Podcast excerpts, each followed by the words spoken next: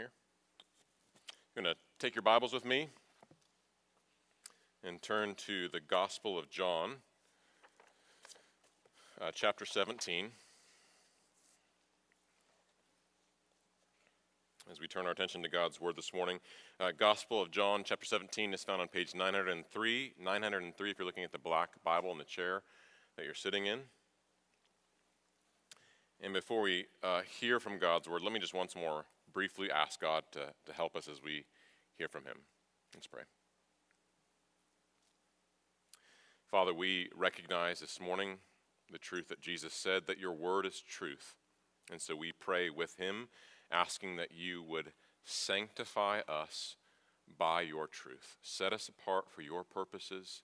Do the work in our hearts and our minds, individually and collectively as a church, by the power of your word, through the ministry of your spirit, to the glory of God and for our good, we pray.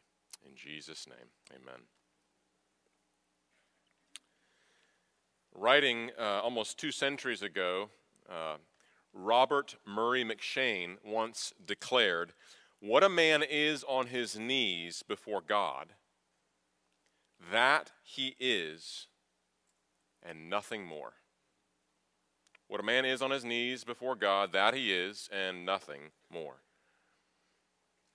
Friends, when we have a chance to hear someone's honest prayer to God, we get a glimpse into that person's heart. Their priorities, their values, their concerns. And in John 17, we have this unique, sacred privilege of going into the prayer closet of Jesus and listening to him pray hours before he would go to the cross. John 17 is a wonderful part of John's gospel where we have a chance to hear and see Jesus' heart, to see his priorities, and to observe his intimacy with God the Father. And we've been working our way through the Gospel of John. Specifically, we've been working through chapters 13 through 17, which are known as the upper room discourse. And in chapters 13 through 17, Jesus has been preparing his disciples for his soon death and his departure. He's going to leave them behind and send his spirit, so he's preparing them for that. And last week in chapter 16, the last verse of 16, Jesus ends saying, In the world you will have tribulation, but take heart. I have overcome the world. And so, so far in these chapters, he's been teaching his disciples, teaching them to prepare him for his death and his departure. But now, in chapter 17, not only does he teach them, he prays for them. We can break John 17 into three sections if you're taking notes. First, Jesus prays for himself. That's verses 1 through 5. Jesus prays for himself in verses 1 through 5. Second, Jesus prays for his followers in verses 16 through 19. Prays for his followers in 16 through 19. And then third, Jesus prays for the church in verses 20 through 26. Now, before we go into Jesus' prayer, one of the questions that might come to mind is why is it that Jesus prays? If Jesus is God, why does he pray? Well, one thing to remember is that in his earthly ministry, he is God, he's fully God, he's also fully man. And so in his humanity, Jesus shows us what it's like to rely upon God the Father, and he does so through prayer. One simple application for us of, of, John 17 is that if Jesus in his humanity prays as he does, how much more should we in our humanity pray in order to rely upon God? The agonies of the cross are just around the corner. And it's at the cross, at Gethsemane, or at uh, Golgotha, that he is going to defeat Satan. He's going to defeat sin, and he will conquer death itself. And so, with the cross and the agonies of the cross hours away, Jesus prays for himself to prepare himself, and he prays for his followers, both 2,000 years ago and for his followers today, to prepare us. Friends, when Jesus prays, he prays perfectly. He prays according to God's word. He prays, and when, he, when, he, when we hear him pray, we know that his prayers and what he prays for are the grounds of our assurance. What he prays is going to happen. So let that be the ground of our assurance, our confidence as we hear him pray today, because it will come to pass. So let's turn to God's word in John 17 as we listen to Jesus, first of all, pray for himself in verses 1 through 5. Verse 1. When Jesus had spoken these words, he lifted up his eyes to heaven and said, Father, the hour has come. Glorify your Son, that the Son may glorify you. Since you have given him authority over all flesh to give eternal life to all whom you have given him. And this is eternal life, that they know you, the only true God, and Jesus Christ, whom you have sent. I glorified you on earth having accomplished the work that you gave me to do. And now, Father, glorify me in your own presence with the glory that I had with you before the world existed. So, here in verses 1 through 5, one of the things you're going to note is that Jesus prays for his glory. Verse 1, the father, he says, Father, the hour has come. Glorify your Son. That's his request. Glorify your Son. And this focus on glory is repeated five times in these first five verses. Now, if you hear Jesus asking the Father to glorify the Son, you might ask yourself, well, isn't that, isn't that a selfish request? If you and I prayed that, it would be selfish. But it's not for Jesus. Notice the reason that Jesus prays and asks the Father to glorify him in verse 1. He prays that God would glorify him, verse 1, that the Son may glorify you. So his request for the Father to glorify him is not an end in itself, it's actually meant to then turn around and glorify the Father. That's his aim. Well, how is it then that the Son of God glorifies the Father? Well, we, we've seen him do it all through the Gospel of John in his earthly ministry. As he, as he teaches, he glorifies God. As he loves, he glorifies God. He's showing what God the Father is like. As he performs miracles, he glorifies God. When he raised Lazarus from the dead, he did that for his glory. So he's been glorifying God all through his earthly ministry. But I think here in verse 1, Jesus has something else in mind when he prays about God glorifying him.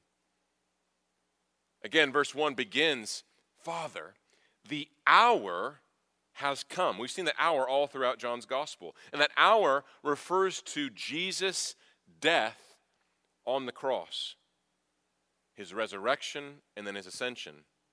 But I think he has in mind here his coming death on the cross. Now, we think about the death one way as Christians looking back, but we need to remember that if you're living in the first century, the cross is a symbol of shame. It's a symbol of humiliation and dishonor, embarrassment. The cross was a punishment that was reserved for the worst of criminals. And so, what Jesus is praying for here is that God would actually use an instrument that was meant for shame and dishonor and turn it into an instrument that brings glory both to Him and to the Father.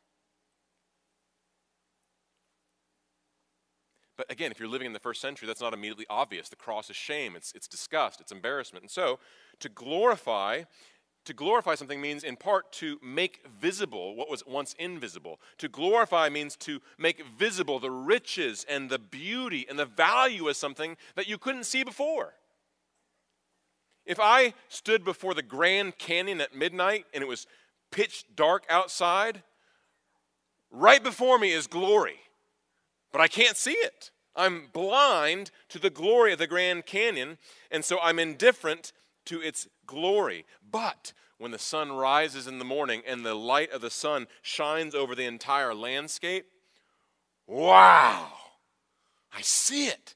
It's glorified. It's, it's, it's showing, it's making visible the beauty that I once was blind to. And friends, that's what Jesus is praying about. Left to ourselves, we are spiritually dead. We are spiritually blind to the glory of Jesus, to the glory of the cross of Jesus Christ. We'll look at the, left to ourselves, we'll look at the cross and just pass by it as something that's foolish, something that's unimportant and unnecessary.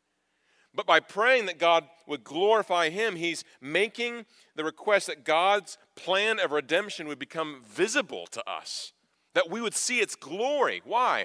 That we might be saved. His request to have God glorify him is ultimately for our salvation, our good. Notice that in verse 2. You have given him authority over all flesh. The Father has given Jesus authority over all flesh. Why? to give eternal life to all whom you have given him. That's remarkable. If you or I were entrusted with authority over every human being on this planet, everybody has to do what you say tomorrow. How would you use that authority? I know how I'd use it. And it ain't, it ain't like Jesus. Jesus, because of, of, who he is and what he's done and accomplishing the work that God had given to, even on the cross, Jesus is entrusted to him with all authority. Hear the echo of the Great Commission. All authority has been entrusted to Jesus over all flesh. And why and, and what, what purpose does he use that authority for? Not selfish purposes. He did not come to be served, he came to serve and to give his life as a ransom for many. Jesus gives eternal life in verse 2. But what is eternal life? Verse 3 This is eternal life, that they know you, the only true God, and Jesus Christ, whom you have sent.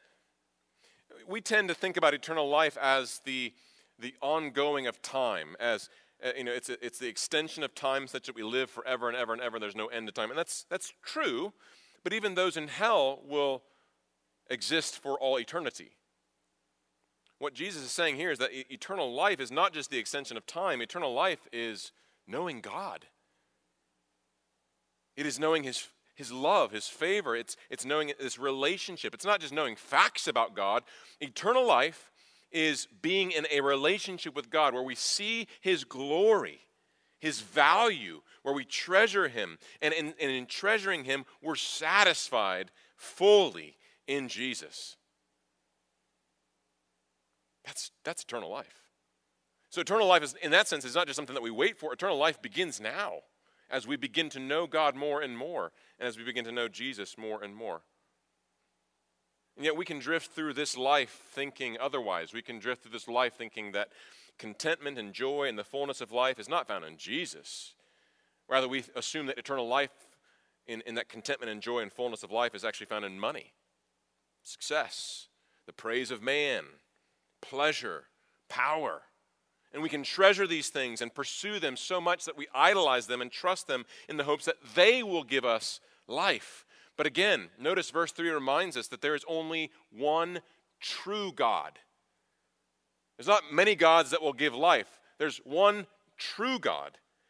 And the only way to know this true God is by knowing and trusting Jesus, whom God has sent. He said in 14:6, "I am the way, the truth, and the life. No one comes to the Father but through me." And Jesus closes the prayer for himself in verse 5, saying, And now, Father, glorify me in your own presence with the glory that I had with you before the world existed. This helps us understand what Jesus did when he took on flesh. He didn't cease to be God, he simply laid aside the glory that he had in eternity past with the Father, the Son, and the Holy Spirit. In his incarnation and his earthly ministry, he laid aside that glory temporarily, while he, at the same time, he did not cease to be God. In his humanity, in his earthly ministry, he took the form of a servant. He became a man, fully God and fully man. And he took on flesh. He laid aside his glory. He became a, a person in flesh, like you and I, so that he could die. Jesus became a man knowing that the purpose of him becoming a man was that he could die in our place for our sin, to pay a debt that we could not afford. And that death is just hours away as he's praying. On the cross, some of the last words that Jesus would say is, It is finished. The work that God had given him to do, it is finished. And you hear him saying that same thing in verse 4. He says, having accomplished, finished the work that you gave me to do. Friends, this is the good news of Christianity. Christ died the death that we deserve to die for our sin. He died as the sinless Son of God on the cross in our place for our sin.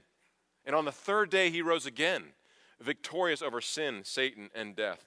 He, died, he rose again to prove that he had paid in full the debt that our sin had incurred against a holy God. He had finished the work for our redemption. Friends, on the basis of this finished, this accomplished work of Jesus on the cross, on the basis of this finished work, God gives us eternal life. And so, because this is a finished work, that means there's nothing more that you or I can add to it. Not good works, not religion, not money.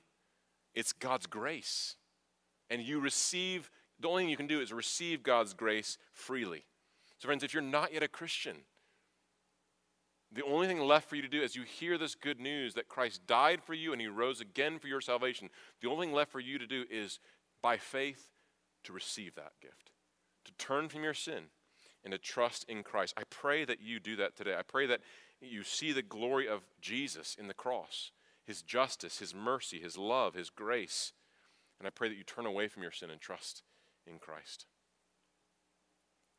Well, after praying for himself in verses 1 through 5, Jesus turns and he prays for his followers in verses 6 through 19. That's point number 2.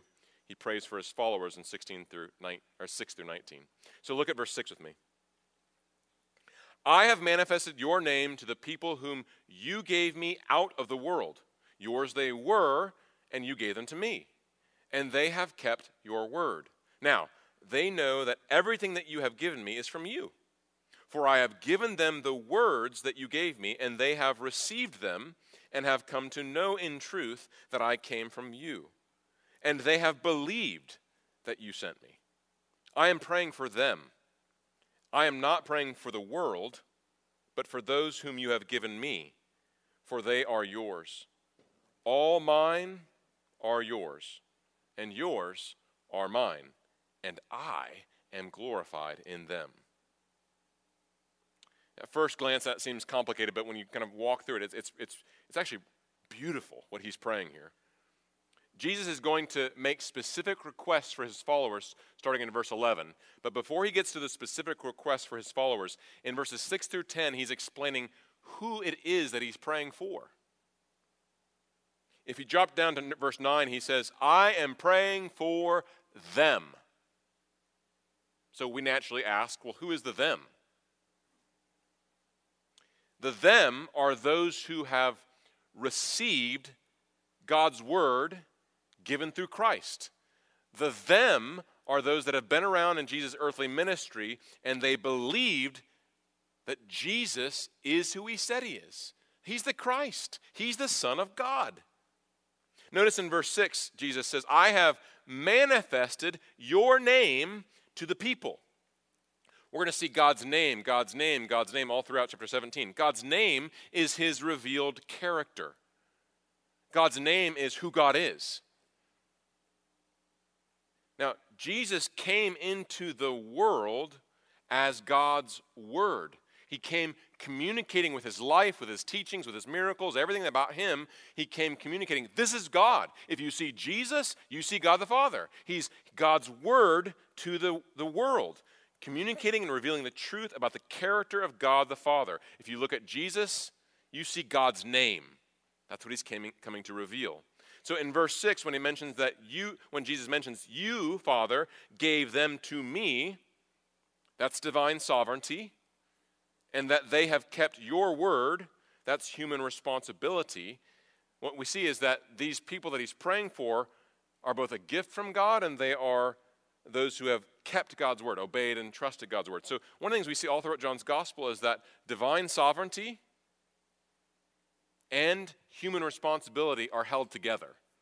They're not in conflict in John's gospel. Jesus sees no conflict in them. I don't know how they fit together, but both of those things are true. If you are a Christian, You were, you were given to Christ by God, and you have believed, received his word. Now, the world does not trust and obey God. In John's gospel, the world hates Jesus. The world rebels against God. It rejects Jesus as the Christ and rejects his word. And I think that's why Jesus prays for those that have come out of the world. Don't mishear what he's saying. When he, when, he, when he specifically prays for his followers and not the world, it doesn't mean that God hates the world. John 3:16 For God so loved the world that he gave his only son that whoever believes in him will not perish but have eternal life. God loves the world, but Jesus specifically prays for his followers because of the challenges that they're going to face in a world that hates God.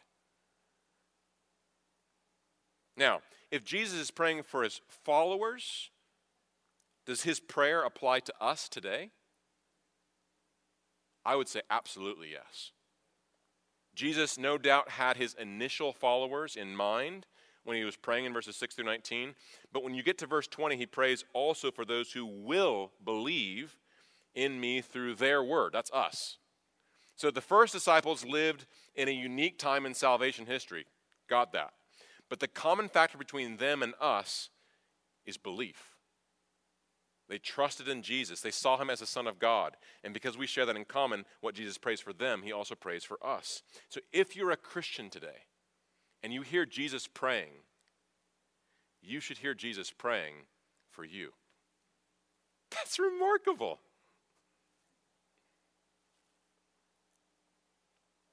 When we hear Jesus pray, we hear his heart. So, what is God's heart for you? He's in verses 6 through 10, he's saying, These are the people I'm praying for. He's saying, This is, this is who you are. So, what do we see about his, his heart for you today as a Christian?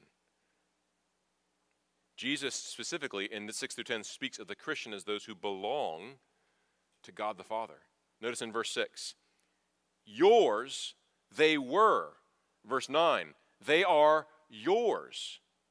That language of yours or ownership or belonging, that, that, that language is the language of family, right?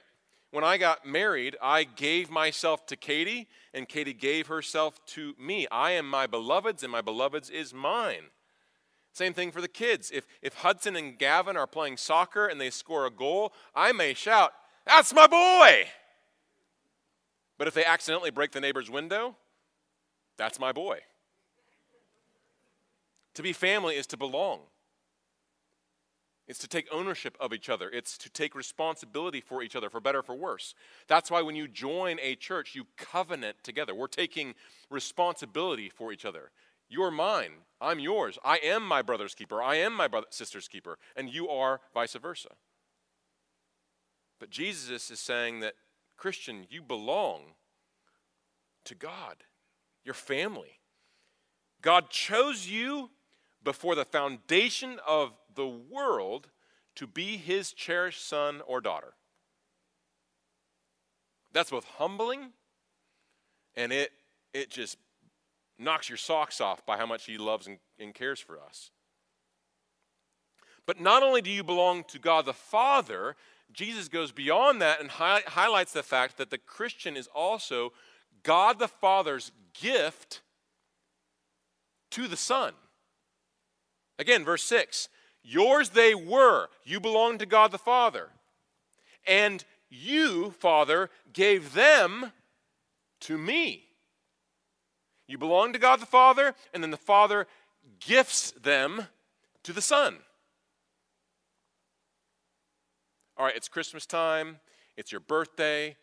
Have you ever, in, in the past, have you ever received a gift where you're kind of like, eh, I'm a little disappointed. I, I didn't want that. I'm never going to use that. That's, that's not what I like. Anybody? If I, when I hear that as a Christian, I am a gift given by the Father to the Son, and then I look in the mirror at myself, it's easy to assume that Jesus is disappointed with the gift. Oh, Zach? That's the gift?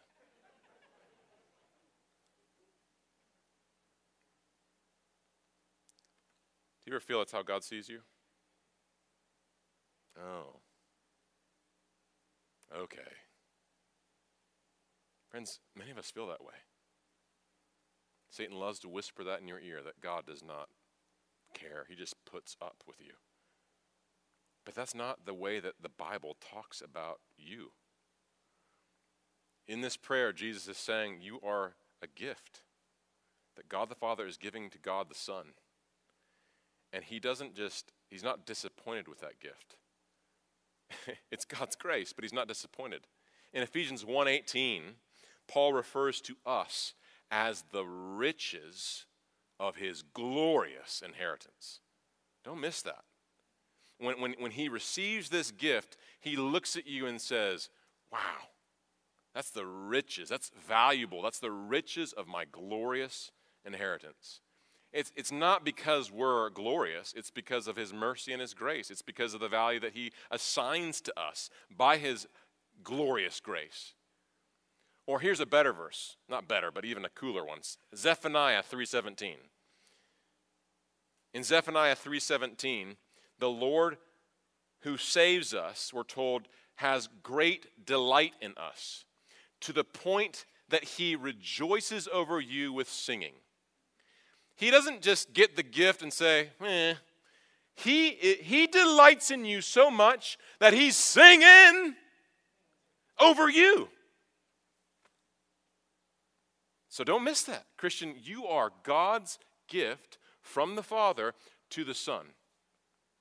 And our value is not inherent because we are something special, but it's because of God's amazing grace. Now, growing up, my dad had a, uh, a football that had the signatures of every Nebraska Cornhusker football player when we, I think it was when we were the Big Eight champions that year. And every football player on the team that won the championship that year signed the football, and it was on display in the house. I thought, oh, that's cool. Like if you're if you grew up in Nebraska and you have that football with every signature of the team, that's like the holy grail. And so I remember like, Dad, can I have that football? And I don't know why, but he, he gave it to me. He let me have the football. And I remember thinking, oh, this is amazing. And so initially, I received this gift from dad, and I took really good care of it but I was a kid, and so when you're a kid, you kind of lose interest in things pretty quickly. And I, I, took care of it at first, but eventually I lost interest in it. And I, I remember playing catch with the neighbors with the ball, and eventually I just lost it. And today I have no idea where that football is. Friends, praise God that Jesus is not like us when he receives a gift. As God's gift given to the Son, Jesus will be faithful. He will never lose interest in you. He will never lose sight of you. He will never make a misstep in his care for you. He will never neglect you. He'll never leave you outside in the rain. He will never lose you. He is the good shepherd who leads and cares for and keeps us as his sheep, a gift from God the Father, and he keeps us all the way to the end. And that's why Jesus, the next thing he prays for in his prayer is for our protection. Look at verse 11. And I am no longer in the world, but they are in the world, and I am coming to you. Holy Father, keep them in your name, which you have given me, that they may be one, even as we are one. While I was with them, I kept them in your name, which you have given me, and I have guarded them.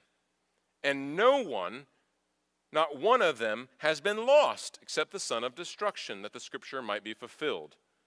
But I, now I am coming to you, and these things I speak in the world, that they may have my joy fulfilled in themselves. Now we know from his earthly ministry, what he's saying is that during his earthly ministry, he walked with the 12 disciples, he kept his disciples. Now that his death and his departure is near, he now turns to the Father and prays, I'm about to go. I'm asking you, Father, to now continue this ministry of keeping, continue this ministry of protecting my followers. What does Jesus pray that God the Father will protect his followers from? Here, he prays, protect them from disunity. Look at verse 11. Holy Father, keep them in your name, which you have given me. Why? Why does he pray for God to keep them? For what purpose? That they may be one, even as we are one. Now, notice here, Jesus does not just simply pray for unity. God, I pray that you make them unified. That's not what he prays. He prays for their protection that they may stay unified, that they may be unified. The point is, is in praying for protection against disunity, what Jesus assumes is that there are dark, evil forces in this world that are striving to destroy the unity of the church. And with all the strife that we see in the world right now, this is evidently clear. But, friends, we should not be alarmed by what we see today. We should be sober minded, but we don't need to be alarmed. And we should not assume that our day today is unique. Jesus prayed this 2,000 years ago, because these evil forces that were threatening to destroy the unity of the church were there 2,000 years ago. And they've always been there. And we're just seeing the continuation of these evil forces seeking to destroy the unity of the church. And so his prayer is important today just as it was important back then. So, what is it that makes Jesus' followers, what is it that makes them one? Well, notice he says, he asks God, keep them in your name. The in there is a, a, a, preposition that can be translated in or by. You could he could be saying, keep them by your name or keep them in your name. The point is, is that God's name, again, the revelation of his character, who God is, is, is, the, is the thing that, that, bring, that makes us one. That Jesus says in verse 11, Your name which you have given me, then clarifies the name is the truth about God as revealed by Jesus. The truth about God revealed to us by Jesus in the Gospels, in His Word. Our agreement on that is what makes us one. Even as God the Father and the Spirit and the Son are one. So we can disagree about lots of disputable matters as a church, and there is a time and a place where it's good for Christians to discuss those issues of disagreement on disputable matters. But as D.A. Carson warns, all too often Christians fail to cherish the things that unite them with other true believers. Instead, they cherish the th- divisive things. All too often, we, we fail to cherish the things that unite us, and we cherish the things that are divisive. Friends, what do you cherish? What do you value? What's important to you? What concerns you the most? What takes up your mental space throughout the week? What do you pray about? Pray that we as a church cherish what's most important. We share a common experience of God's grace, a common object of faith, a common rejection of the world a common need for Jesus, a common love and trust in Jesus. The things that unite us as the people of God are so deep and so eternal that they transcend the things that divide us. Friends, in Christ, we really truly are one. There's just one vine and there's many branches. There's not two vines. I don't like this form of Christianity. I'm going to a different Jesus. There's only one Jesus. One vine, many branches. You don't like the branch you're sitting next to? We got to learn to love each other because there's only one vine. That's what he's calling us to. So Jesus asked the Father that he would protect the church from the dark forces, the evil forces in this world that shift us from the truth that unites us and to the forces that divide us, the, these evil forces, these sins that with, are within our hearts that seek to divide. Jealousy, selfishness, bitterness, an unforgiving spirit, a spiteful tongue, or a keyboard, angry isolation from other believers, an unwillingness to admit error, an unwillingness to sympathetically learn from one another. A lot of these sins that are, are, are in our hearts are the very things that seek to divert us from the things that unite us to the things that divide. And Jesus prays, God, protect the church from that which seeks to divide us. I'm so thankful Jesus prayed this way. How much more should we continue to pray as Jesus prays that God would keep us individually and us as a church from such evils? That we put those sins to death when we see them in our hearts.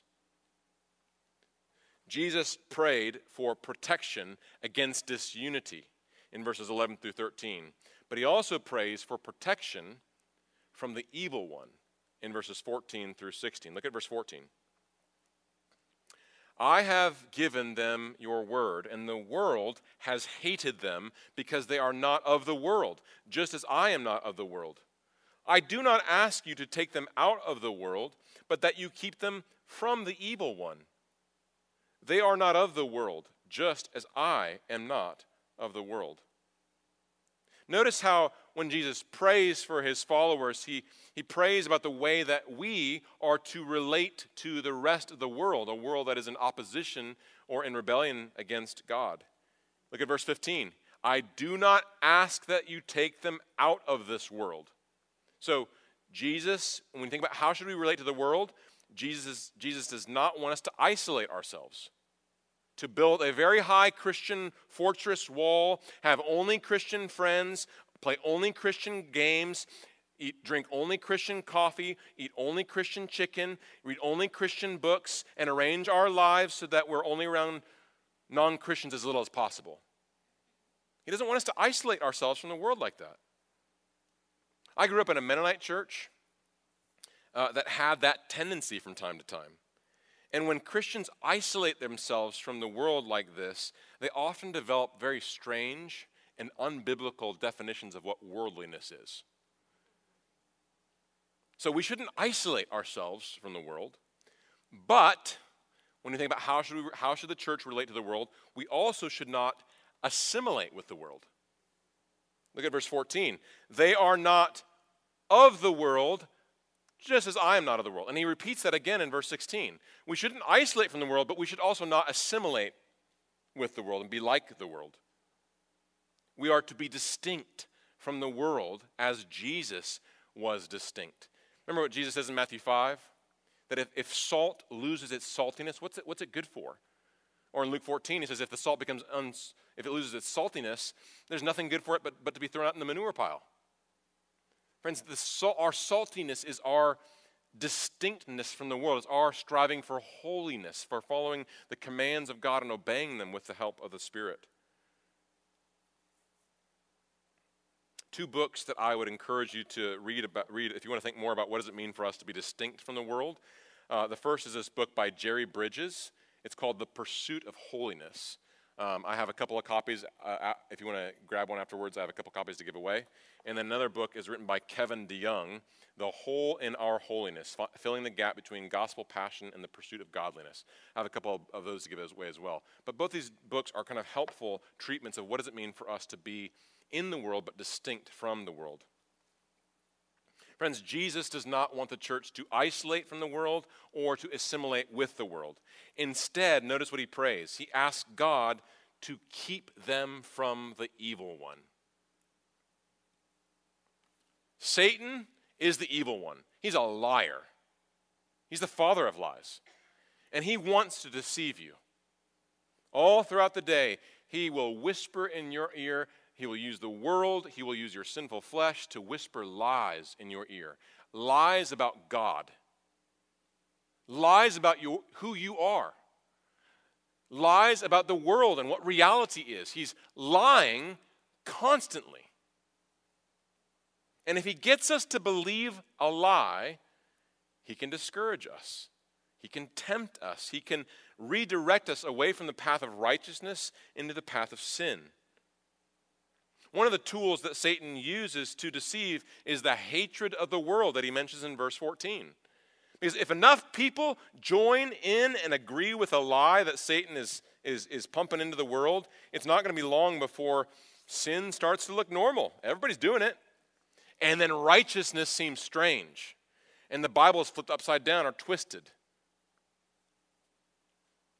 And it's then that the church feels the pressure. When, when the world agrees in their rebellion against God and says, This is the new rule, it's then that the church feels pressure to conform to the world. Or else. Do you feel that pressure?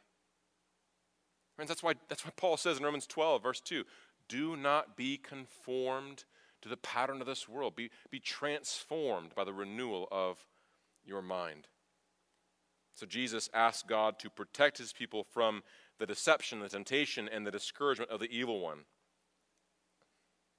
All right, so how, how can we as a church avoid these errors? How can we avoid falling into the ditch of isolation or the ditch of assimilation? Look at verse 17. Verse 17 Sanctify them in the truth. Your word is truth. As you sent me into the world, so I have sent them into the world. And for their sake, I consecrate myself that they also may be sanctified in the truth. I love verse 19. Jesus is saying, I, I, I consecrate myself, I set myself apart for the purpose of, of, of this thing happening.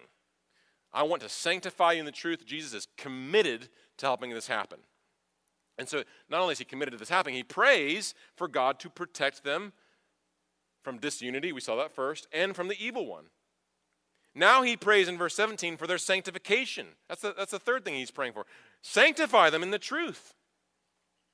To sanctify means to set apart, to, to set apart from from the world to set apart for God and for God's purposes. The means or the instrument of this sanctification, the way this, sanctifica- the, the way this sanctification happens is God's Word. Sanctify them in or by the truth. Your Word is truth. Friends, the whole world is wondering what's true. You know what truth is? You're holding it in your hands. We don't have to guess.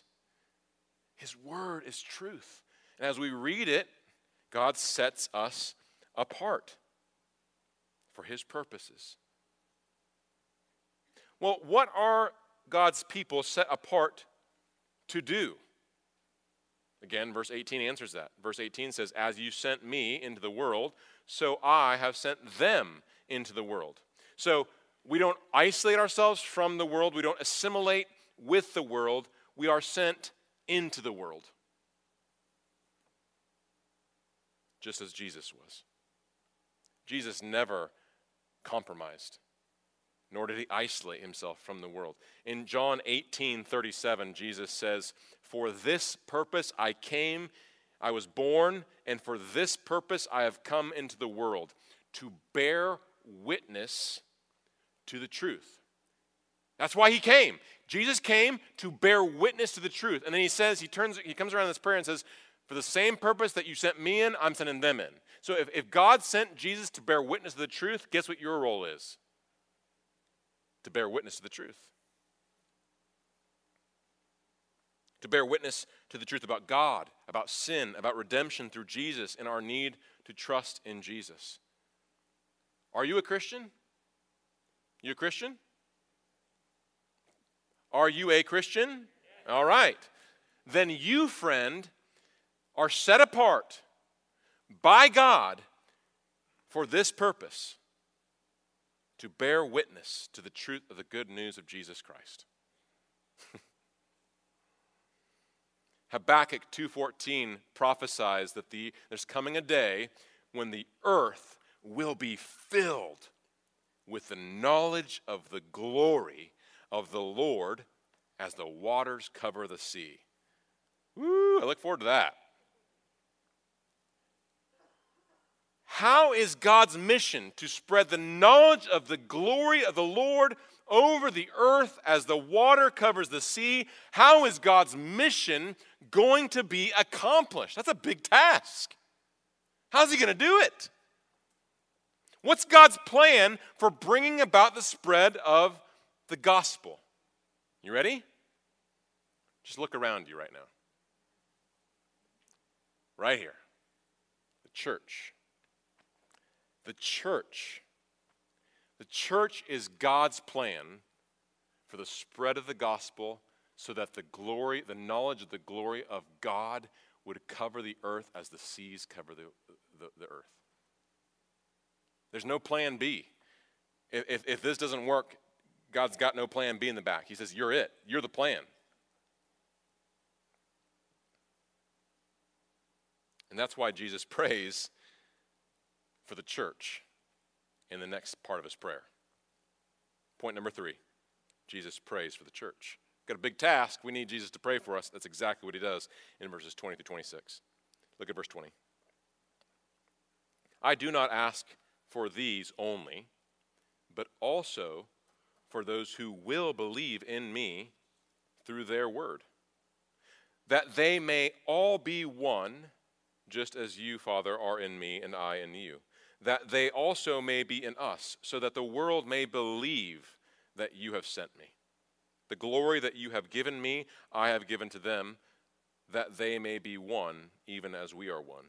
I and them, and you and me, that they may become perfectly one, so that the world may know that you sent me and loved them, even as you loved me. So, again, 6 through 19, he's praying for his initial disciples, I think with us in mind. But starting in verse 20, he specifically prays for those who will believe. So he envisions these his initial disciples are going to go out and share the good news, share the gospel, the New Testament will be written, and then the church will be established. And that's what he means when those who will believe in me through their word. So what he's praying for starting in verse 20 is the church. He's praying for us. And for a second time, he prays for the unity of the church. Look at verse 21 that they may all be one. Verse 22, that they may be one even as we are one. Verse 23, if, we if we're wondering what he's talking about, that they may become perfectly one. Three times he's praying for unity. So, with the mind, so when you, when you think about this, this, this call for unity, what is the mindset within the church that is necessary to foster this unity that Jesus is praying for? Look again at verse 22. It's, it's, it's, it's spectacular. It's not immediately obvious, but it's spectacular. Verse 22 The glory that you have given me, I have given to them. What's he talking about? The glory that God has given to the Son, he has given to us, the church. What's he talking about? Well, remember, the glory that Jesus is talking about, the glory that we saw in verse 1, is the glory of the cross. He's going to die. He comes as a servant he came to die for the well being of others. That's the glory that he was given, and that's the glory he gives to the church. It's what Paul was talking about in Philippians 2 5 through 11. That Jesus, in eternity past, existed in perfect glory with God the Father, God the Son, and God the Holy Spirit. But in chapter Philippians 2 5 through 11, he, he, he took the form of a servant. He humbled himself by becoming a man. He humbled himself by becoming obedient, and he humbled himself by becoming obedient to the point of death, and not just any death, but the lowliest of deaths the death on a cross, reserved for the worst of criminals. You can't get any lower, more humiliating than that. Therefore, Philippians 2 says, God has highly exalted him and bestowed on him the name that is above every name, so that at the name of Jesus every knee should bow in heaven, on earth, and under the earth, and every tongue should confess that Jesus Christ is Lord to the glory of God the Father. We're meant to see this, this U shaped curve. He existed in, in glory in eternity past. He became a man. He humbled himself. He became obedient to the point of death. He went to the lowest of lows, and then God, whoom, exalted him, gave him the name above every name. That's glory. And he says to his followers, That's the glory I'm giving to you. The path of glory for the Christian is first the cross, then exaltation, then vindication. His path, he calls, is, he calls us to trust him and go on the same path. Denying ourselves, putting the needs of others before our own, being a servant. So, friends, That's not normal. We don't think that way about glory. We think of glory as gold medals and, and, and Hall of Fame ceremonies and front page of the, of, of, the, of the newspaper and interviews and red carpets. But Jesus is redefining glory for us. So, friends, the next time that you let go of bitterness, the next time you bear up with someone who's difficult to love, you keep loving them. The next time you forgive someone who sinned against you, that's not your penalty. That's your glory. Proverbs 19:11, it is his glory to overlook an offense. When you're serving your spouse this next week, when you're cleaning up after your kids, when your service at church or at work goes unnoticed or without thanks, when you humble yourself and you become a servant and the world doesn't know you or throw a parade for you. That's not your penalty, Christian. That's your glory.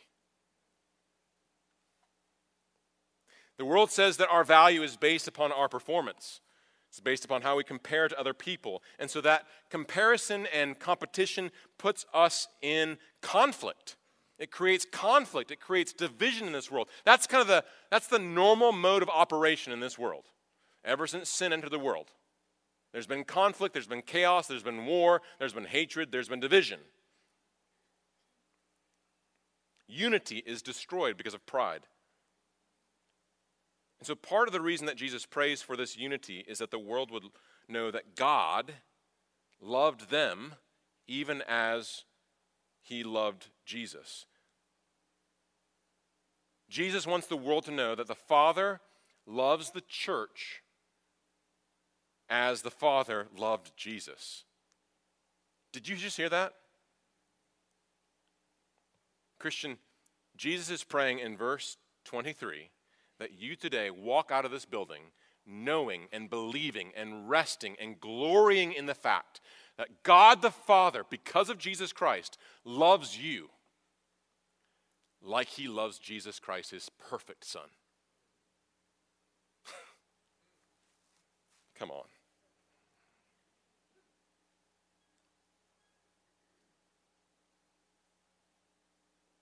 When we know that we're fully loved like that, accepted by God as his sons and daughter, forgiven by God, we no longer need to compare ourselves to other people. We no longer need to compete and try to prove ourselves and, and, and do the things that create division in this world. All that need for comparison and competition vanishes.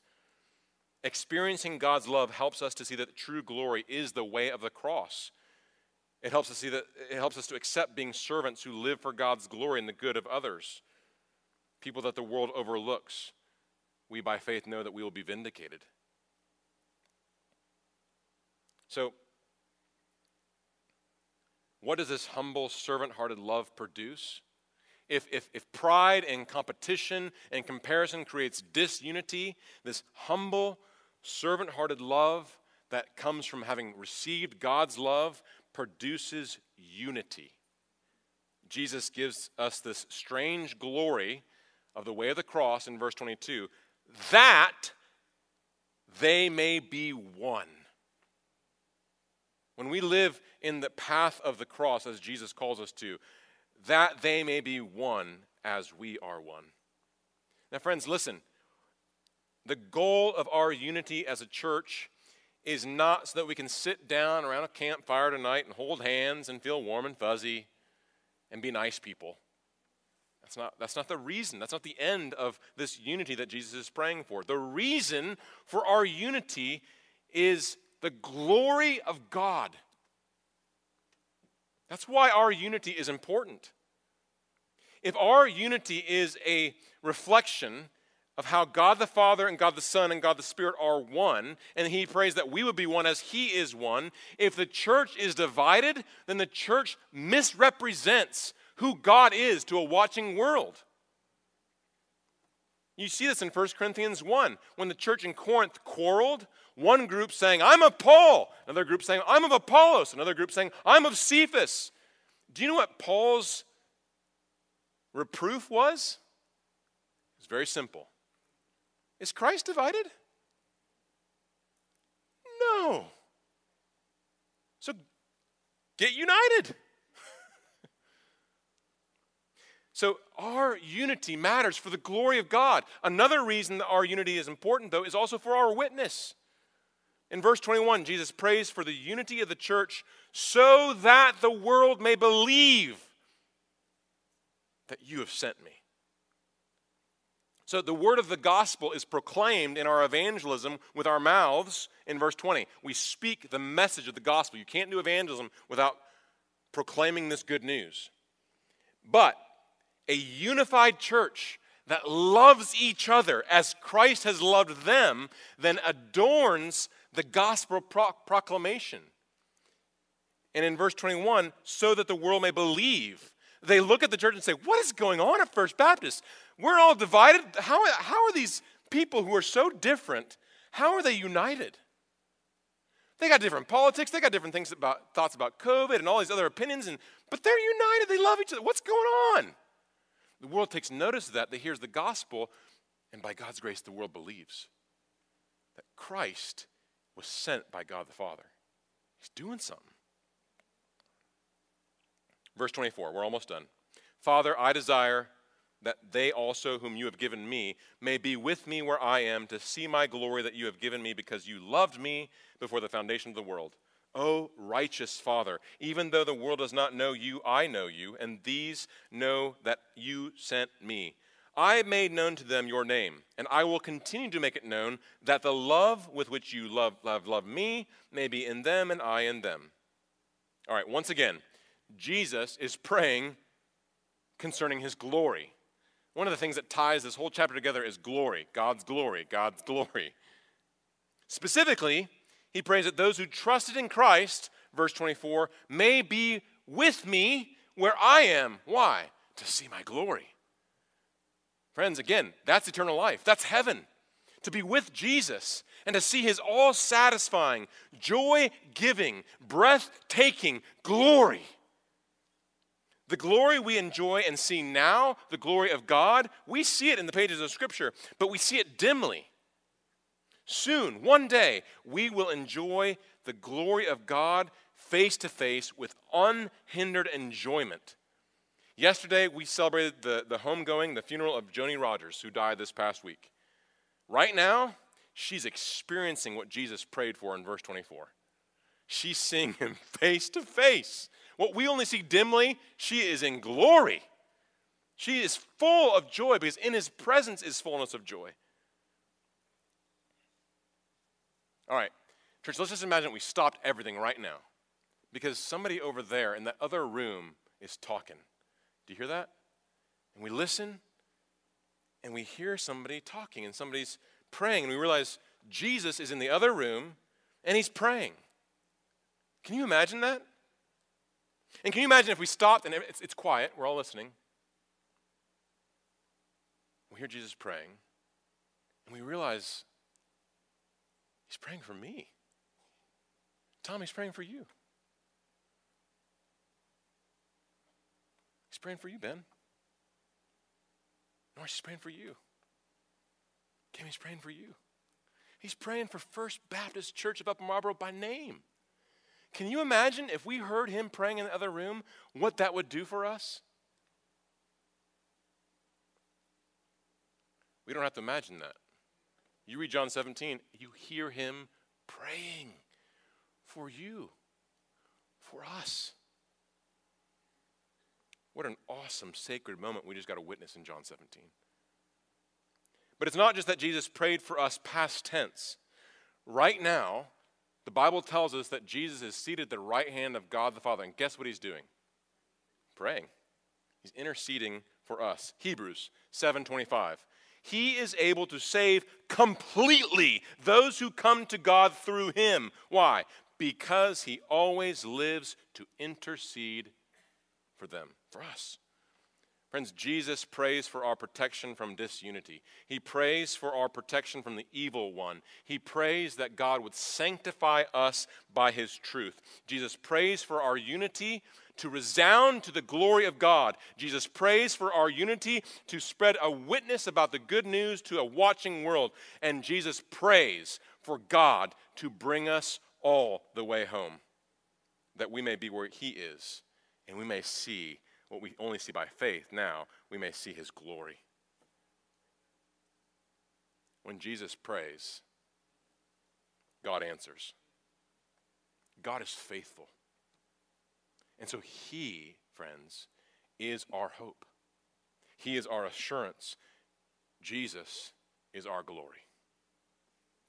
Let's pray together.